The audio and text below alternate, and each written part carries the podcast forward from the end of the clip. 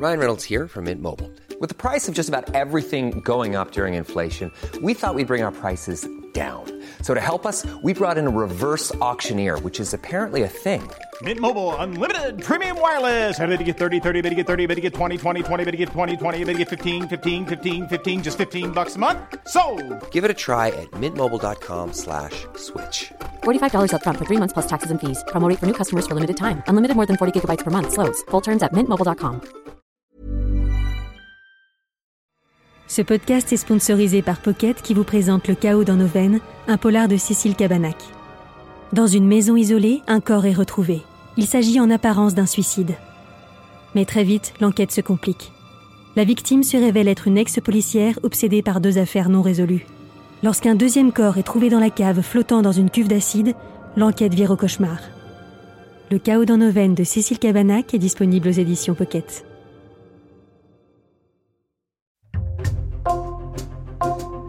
Bonjour, c'est Jules Lavie pour Code Source, le podcast d'actualité du Parisien. Christelle Doisy, 49 ans, doit être jugée les 2 et 3 avril à Amiens dans la Somme pour une cinquantaine d'escroqueries. En résumé, elle est soupçonnée d'avoir abusé de la confiance d'hommes crédules avec lesquels elle s'est mariée et d'avoir ensuite commis avec eux ces escroqueries. En novembre, elle a échappé à son procès en partant en Grèce à bord d'un camping-car avec deux de ses enfants et un nouveau compagnon. Cet épisode de Code Source est raconté par Nicolas Guanard du service Police-Justice Île-de-France du Parisien. C'est lui qui a écrit les premiers papiers sur ce sujet en 2022.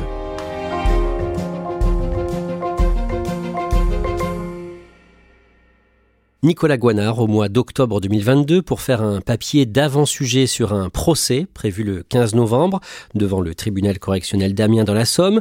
Vous rencontrez un certain Frédéric Descours. Qui est-il?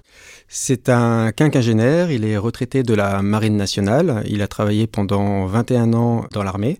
Il a sillonné un peu toutes les mers du globe à bord de bateaux ou de sous-marins euh, nucléaires et il a pris sa retraite militaire en 2008. Frédéric Descours vous raconte sa vie, son parcours et pourquoi il se retrouve accusé d'escroquerie aux côtés de son ancienne femme.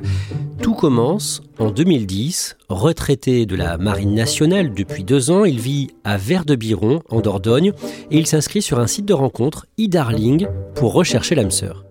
Oui, avec sa carrière militaire, il n'a pas réussi à, à, fonder une famille, euh, il était toujours parti en mer.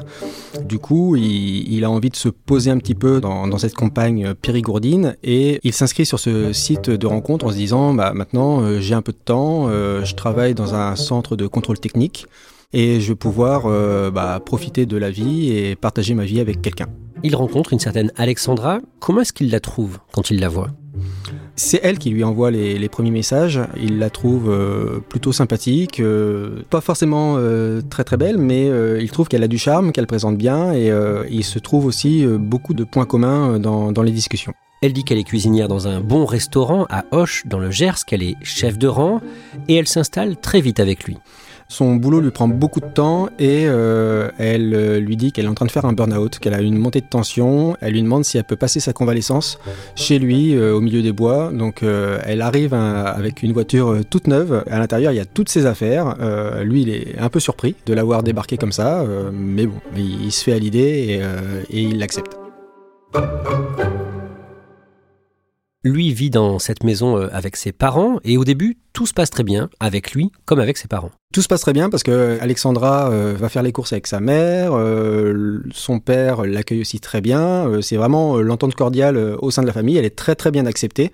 Comme le dira Frédéric Descours, bah, ça passe comme une lettre à la poste. Et elle est au petit soin avec lui. Elle est au petit soin, elle lui fait à manger. En plus, comme elle est cuisinière, donc il apprécie ses petits plats. c'est, il dira que c'est un peu la, la compagne modèle. Au bout de quelques mois, Alexandra s'entend beaucoup moins avec les parents de Frédéric.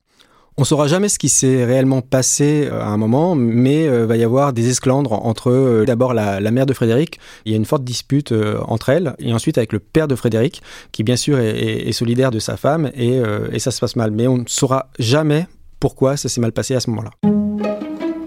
À ce moment-là, ils déménagent, ils vont vivre de leur côté. En 2011, Alexandra annonce à Frédéric qu'elle est enceinte. Il avait accepté d'avoir un enfant avec elle. Ils avaient discuté de, fonder une famille euh, tous les deux. Elle lui avait expliqué que c'était pas si facile que ça pour elle, euh, qu'elle avait pris la, pilule pendant de nombreuses années et que pour tomber enceinte, ça allait demander un peu de temps.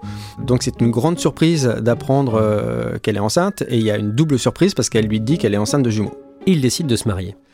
Effectivement, c'est elle qui a l'initiative du mariage, qui propose à, Frédéric de faire un voyage tous les deux sur l'île d'Aero au Danemark. C'est une île qui est présentée un peu comme le Las Vegas européen où tout le monde peut se marier à la chaîne. La grossesse se passe très mal, c'est ce que raconte en tout cas Alexandra. Un jour, euh, Frédéric euh, rentre euh, du travail et retrouve Alexandra en pleurs sur le canapé, recroquevillée, et elle lui explique qu'elle a perdu un des jumeaux, qu'elle a été hospitalisée, qu'il y a eu une opération, qu'elle a fait 120 km à bord du véhicule des pompiers qui l'ont conduite à l'hôpital, puis ramenée chez eux en camion de pompiers. Là, c'est un peu son, le monde de Frédéric qui s'écroule d'un seul coup. Parce que pour lui, il a perdu un enfant. Il est complètement anéanti. Il, est, euh, il a plus de 40 ans, il rêvait de fonder une famille. Il était heureux d'apprendre qu'elle était enceinte de, jumeaux et d'un seul coup, bah, son monde s'écroule puisqu'il a, il apprend qu'elle a perdu un enfant. Et suite à ces complications, Alexandra perd l'usage de ses jambes. Elle se retrouve euh, du jour au lendemain atteinte de ce qu'on appelle une myasthénie. C'est une maladie euh, nerveuse euh, rare qui l'empêche de marcher et Frédéric se retrouve à, devoir la porter en permanence la pousser en fauteuil et bah, l'aider dans toutes les tâches du quotidien. C'est lui qui se retrouve à faire toutes les tâches dans la maison. Alexandra insiste pour aller accoucher en Belgique. Elle lui explique qu'elle souhaite euh, accoucher euh, dans l'eau. Elle s'est renseignée, elle a parcouru euh, des sites internet pour voir comment on pouvait pratiquer des, accouchements dans l'eau et elle a trouvé une maternité sur la côte belge à Ostende. Finalement, le bébé, un garçon né à Ostende le 14 juin 2011, il est fragile, il pèse 1 kg 800 grammes alors qu'il a besoin de, soins, euh, cet enfant, Alexandra décide de partir très vite, de quitter euh, rapidement la, Belgique. Il y aura un signalement qui sera fait d'ailleurs par les euh, médecins belges aux autorités françaises à la protection médicale infantile, la PMI, pour enfants en danger. À partir de là, Frédéric s'occupe à temps plein de l'enfant et d'Alexandra, qui est, on le rappelle, handicapée sa vie va être consacrée à, sa famille, euh, entre euh, porter euh, Alexandra, donner les soins à un nouveau-né qui est pas en très très bonne santé à, ce moment-là. Il est accaparé par cette nouvelle vie de, papa. On sait ce qui le fait tenir. À ce moment-là, qu'est-ce qu'il vous raconte? Bah, c'est cette nouvelle vie de famille en fait qui le fait tenir. Il découvre le fait de devenir père.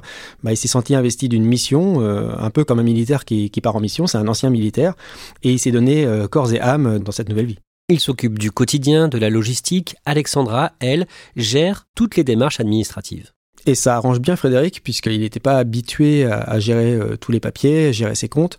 C'était euh, quelque chose euh, qu'il avait dévolu à ses parents quand il était sur les mers. Et là, c'est Alexandra qui passe ses journées entières sur l'ordinateur à gérer les comptes, à faire les papiers, payer les factures. Un jour, Alexandra explique à Frédéric qu'elle est recherchée par des gens qui lui veulent du mal.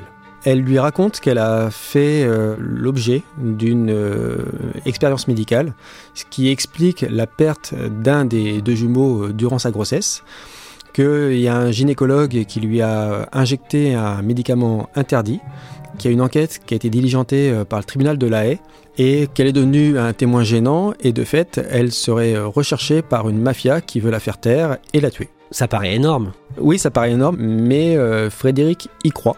Depuis qu'il est devenu papa, on, le disait, il a une seule mission, c'est protéger sa famille. Il est presque dans un tunnel émotionnel qui fait que euh, il adhère à cette histoire. À ce moment-là, Frédéric ne parle plus à ses amis avec qui il s'est brouillé, le couple est isolé et il se lance dans une fuite permanente.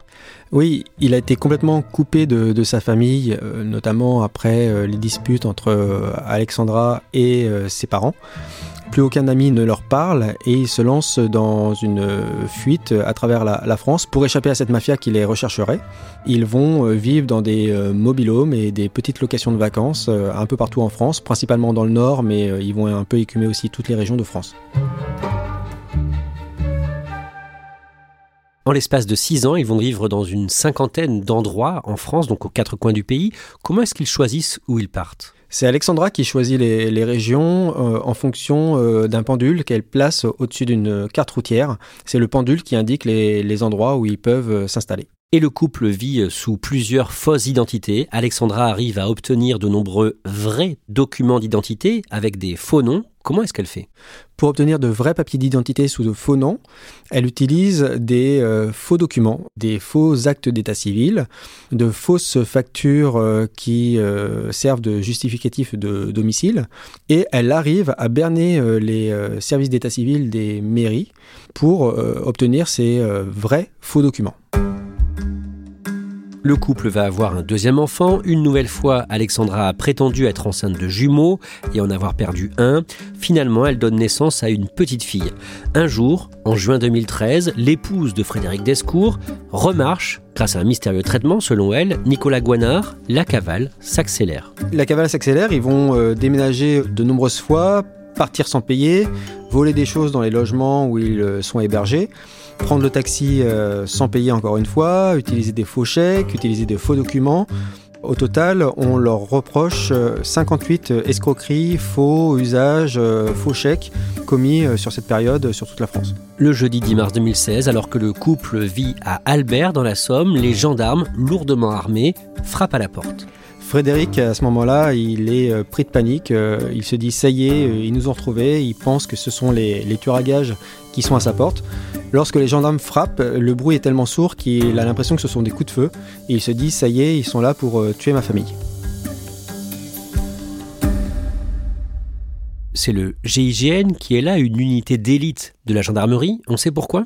Oui, les enquêteurs de la section de recherche d'Amiens qui ont euh, les investigations euh, concernant toutes les escroqueries qui ont été commises euh, par ce couple ont fait appel au, JIGN, le groupe d'intervention de la gendarmerie nationale, parce que Frédéric, c'est un ancien militaire et il y a une procédure bien claire pour interpeller les, anciens militaires, de peur qu'ils soient lourdement armés. Donc le, le a été engagé sur cette interpellation très tôt le matin. Le couple est interpellé, les enfants seront placés à l'ASE, l'aide sociale à l'enfance, et pendant la garde à vue, Frédéric Descours apprend qu'Alexandra Bertrand n'existe pas. Oui, il découvre que le vrai nom d'Alexandra Bertrand est Christelle Doisy, que c'est une femme qui s'est évadée de la prison d'Agen en 2009, un an avant leur rencontre. Elle avait bénéficié à ce moment-là, alors qu'il lui restait 15 jours à purger, d'une permission de sortie, et elle n'avait pas réintégré sa cellule il découvre aussi qu'elle euh, a déjà été mariée, qu'elle a eu un enfant et euh, qu'elle a de nombreuses condamnations sur son casier judiciaire pour de nombreuses escroqueries commises un peu partout en France. C'est à ce moment-là qu'il comprend euh, pourquoi elle a tant insisté pour aller accoucher en Belgique? Oui, parce que Christelle Doisy, en tant qu'évadée de, de, la prison d'Agen, était inscrite sur le fichier des personnes recherchées, le FPR. Et forcément, si elle avait accouché dans un hôpital français, elle courait le risque d'être localisée par les autorités et interpellée.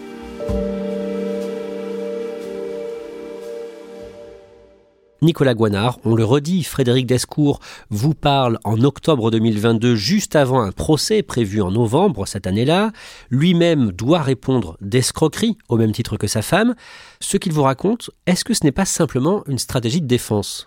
Oui, on pourrait le penser. Après, dans le dossier, il y a des éléments factuels qui montrent que Frédéric Descours n'avait euh, aucune raison de partir dans une telle cavale et d'escroquer des gens. C'est quelqu'un qui, euh, au terme de sa carrière militaire, avait réussi à mettre de côté 200 000 euros. Ces 200 000 euros, il les a totalement perdus. Il avait une pension militaire, une pension de retraite euh, de 1600 euros par mois. Il travaillait à côté, donc ces 1600 euros, c'était presque de l'argent de poche pour lui. Et cet argent, il l'a totalement perdu parce que c'est Christelle Doisy qui tenait ses comptes.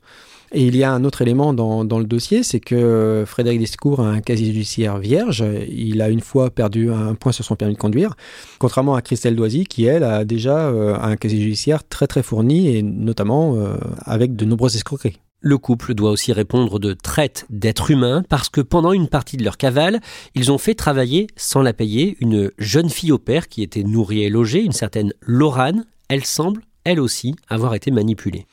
Oui, Lorane, c'est une jeune fille euh, qu'ils rencontrent euh, durant leur cavale. C'est une jeune Belge, elle est mineure au moment des faits. Et elle va les suivre au départ pour s'occuper des enfants. Or, euh, est euh, assez maltraitée euh, aussi bien par Christelle que par Frédéric. Il y a beaucoup de, griefs à l'écart de Frédéric de, la part de Lorane, où elle dit qu'il lui parlait très mal. Et c'est une jeune fille qui a dû changer son apparence physique pour les besoins des photos d'identité, pour faire de faux papiers d'identité.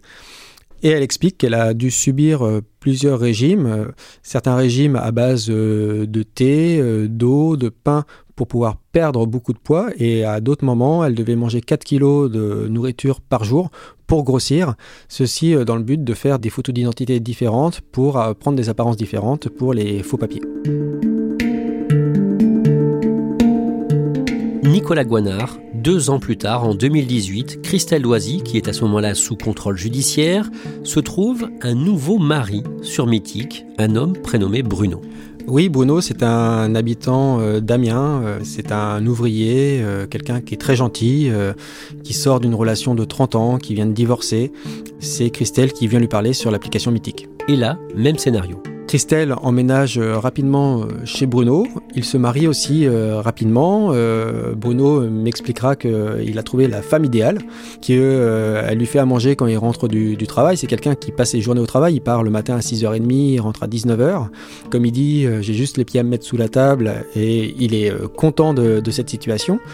Il lui donne aussi les cordons de la bourse à ce moment-là. Il, lui délègue toutes les tâches administratives. C'est Christelle qui doit payer le, loyer de l'appartement où ils vivent et c'est elle qui a un regard total sur ses comptes. Un jour, pendant l'été 2019, à la fin du mois de juillet, Bruno rentre chez lui à la veille de partir en vacances et il fait une découverte douloureuse. Oui, tout le logement où il vivait avec Christelle a été déménagé. Il n'y a plus de meubles, plus rien, même plus un slip, me dira-t-il. Et tout ce qu'il reste, c'est euh, un avis d'expulsion d'un huissier euh, dans la boîte aux lettres. Il découvre que euh, Christelle, en fait, qui devait payer le loyer et gérer tous les papiers, en fait, a détourné le loyer, elle n'a rien payé et elle lui a caché tous les courriers de relance, les menaces d'expulsion et, et là, Bruno se retrouve à la rue. Et finalement, ce sont des proches qui l'hébergent. L'histoire ne s'arrête pas là. À cette période, Christelle Loisy rencontre un nouveau compagnon, Guillaume, et ensemble, ils louent une maison à Beauvel, près d'Amiens, à partir de la fin 2020. Christelle Loisy prétend avoir un très bon salaire en tant que cuisinière, chef de brigade dans un restaurant gastronomique à Paris, et elle fournit des documents au propriétaire de la maison pour le prouver. Elle fournit des, fiches de paie et elle gagne 4500 euh, euros par mois. Elle fournit aussi des avis euh, d'imposition qui euh, montrent des, montants assez conséquents. Guillaume, lui, est censé être chauffeur routier international et, et gagner aussi un, un très confortable salaire. À deux, ils émargent à 9000 euros par mois. L'épisode tourne au cauchemar pour les propriétaires. Deux jours après le début de la location, Christelle Loisy les appelle, elle hurle au téléphone en disant que la maison n'est pas aux normes en ce qui concerne l'électricité. Et pendant un an, le couple ne paie pas le loyer. Finalement, dans quel état est la maison après leur départ? Alors, il, laisse une ardoise de 18 000 euros d'impayé euh, de loyer. La maison est fortement dégradée. Euh, ils ont cassé pas mal de choses. Euh, il y en a pour 10 000 euros de travaux. Ils ont volé aussi euh, pas mal d'objets, euh, les deux lave-vaisselle, les plaques de cuisson, le pommeau de douche avec le, flexible. Ils ont aussi euh, laissé une odeur assez pestilentielle dans le logement puisque Christelle Doisy faisait un élevage de hamsters qu'elle revendait ensuite sur le site Le Bon Coin. Et pour faire partir l'odeur, le couple mettra plusieurs jours, voire plusieurs semaines. Le procès de Christelle Loisy et de son ancien époux, Frédéric Descours, a été reporté pour une question de calendrier au mois de mai 2023. Nicolas Guanard, la mère de Christelle Loisy, a été entendue par les enquêteurs dans le cadre de la procédure. Elle explique que sa fille ment et fabrique de faux documents depuis très longtemps. Oui, Christelle Doisy a, grandi à Migène, euh, dans Lyon quand elle était adolescente, euh, elle a fait croire qu'elle avait été victime d'un viol, qu'elle avait été kidnappée et que euh, le cadre d'une entreprise l'avait euh, violée. Ces déclarations, à ce moment-là, font tiquer les, enquêteurs et ils découvrent par la suite que c'était un, viol qui avait été totalement inventé. Le jour du début du procès, le lundi 15 mai 2023, à Amiens, Christelle Doisy n'est pas là, elle est dans le sud-est. Oui, elle a envoyé euh, au tribunal euh, au cours du week-end un certificat médical expliquant qu'elle avait été victime d'un accident avec un scooter et qu'elle n'était pas en mesure de se rendre à, son procès euh, à Amiens le 15 mai. Il y a un débat durant cette audience, puisque l'audience se tient quand même. L'idée, c'est de débattre et de savoir si Frédéric Descours doit être jugé sans Christelle Doisy, si on doit séparer les deux coprévenus dans cette affaire. Et le débat porte aussi sur euh, la nature du certificat médical qui a été euh, fourni par Christelle Dozy, puisqu'il y a quelque chose d'assez louche sur ce certificat médical qui est daté du 13 mai. Le 1 et le 3 sont d'une taille totalement différente. Le 3 est beaucoup plus gros, ce qui fait dire aux différents avocats et même au procureur de la République que ce certificat médical est certainement un faux. Le procès est donc reporté à la date du mardi 28 novembre et quelques semaines à l'approche de ce rendez-vous avec la justice, Nicolas Guanard, le 31 octobre, vous révélez dans le Parisien que Christelle Doisy a pris la fuite. Elle avait obtenu la garde de ses enfants durant les, vacances de la Toussaint, donc euh, elle est venue euh, dans la Somme où ses enfants sont hébergés en famille d'accueil pour partir en vacances avec eux fin octobre. Mais au moment de revenir en famille d'accueil, elle a fait savoir à l'aide sociale à l'enfance de la Somme qui ont la charge de ses enfants qu'elle n'était pas en mesure de revenir à Amiens puisqu'elle s'était cassé le pied. Plusieurs jours vont s'écouler et Frédéric Descours va découvrir la veille de prendre à son tour la garde de ses enfants pendant la deuxième semaine des vacances de la Toussaint que Christelle Doisy n'est pas retournée dans la Somme et surtout que son téléphone ne répond plus et qu'elle s'est certainement enfuie avec ses deux enfants et son nouveau compagnon. Christelle Loisy et son nouveau compagnon, donc Guillaume, sont partis dans un camping-car qu'ils ont loué et le propriétaire du camping-car vous raconte comment il s'est fait avoir. Oui, Christelle Doisy euh, et euh, Guillaume ont loué le, camping-car pendant euh, une semaine. Et au bout de la semaine, Christelle Doisy a fait savoir au, propriétaire du camping-car que son compagnon avait fait un malaise, qu'il était hospitalisé, qu'il n'était pas en mesure de faire le, retour de la location. Donc les, propriétaires du camping-car leur ont demandé de prolonger l'assurance. Et quelques jours plus tard, les propriétaires du Copicard ont découvert que la prolongation d'assurance n'avait pas été faite. C'est à partir de ce moment-là qu'ils ont commencé à s'inquiéter et à se dire qu'ils ne reverraient plus leur camping-car. Dans la nuit du vendredi 10 au samedi 11 novembre, on est donc plus de deux semaines avant le début de son procès, le 28 novembre. Elle a pu être jugée finalement? Du tout, puisqu'elle a été extradée depuis la Grèce quelques jours seulement avant le, début du procès, et comme on était dans le cadre d'une extradition, la procédure voulait qu'on lui demande si elle acceptait d'être jugée le 28 novembre à Amiens, et elle a refusé. Le procès est renvoyé au 2 et 3 avril à Amiens. Christelle Doisy est en prison au moment où l'on enregistre ce podcast. Nicolas Guanard, est-ce qu'on sait si elle s'est enrichie avec toutes ces escroqueries? C'est la grosse question que se posent les enquêteurs, c'est euh, à savoir est-ce qu'il euh, existe un compte secret de, de Christelle Doisy puisque euh, dans, cette histoire, Bruno a perdu plus de 100 000 euros. Frédéric Descours, lui, a perdu pas loin de 350 000 euros si on compte les 200 000 euros qu'il avait de côté plus sa pension militaire qui a été détournée par. Euh, elle a détourné aussi de l'argent de la CAF, notamment des, allocations qu'elle a réussi à détourner. La grosse question, c'est est-ce que Christelle Doisy a placé cet argent quelque part sur un compte secret qui pourrait exister? Ça, personne n'a la réponse, on ne le sait pas. L'autre question qui plane sur ce dossier, c'est est-ce que Christelle Doisy a commis ces escroqueries pour s'enrichir ou est-ce qu'elle souffre d'un trouble mental? Ça fera partie des débats durant le procès.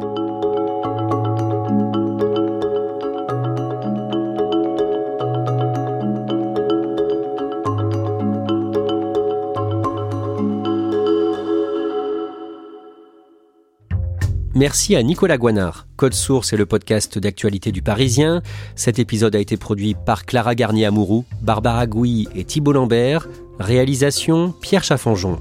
Si vous aimez Code Source, parlez-en autour de vous, laissez-nous un commentaire ou des petites étoiles sur votre application audio préférée. Vous pouvez nous écrire à cette adresse codesource at leparisien.fr. Code Source, c'est un nouveau sujet d'actualité chaque soir du lundi au vendredi.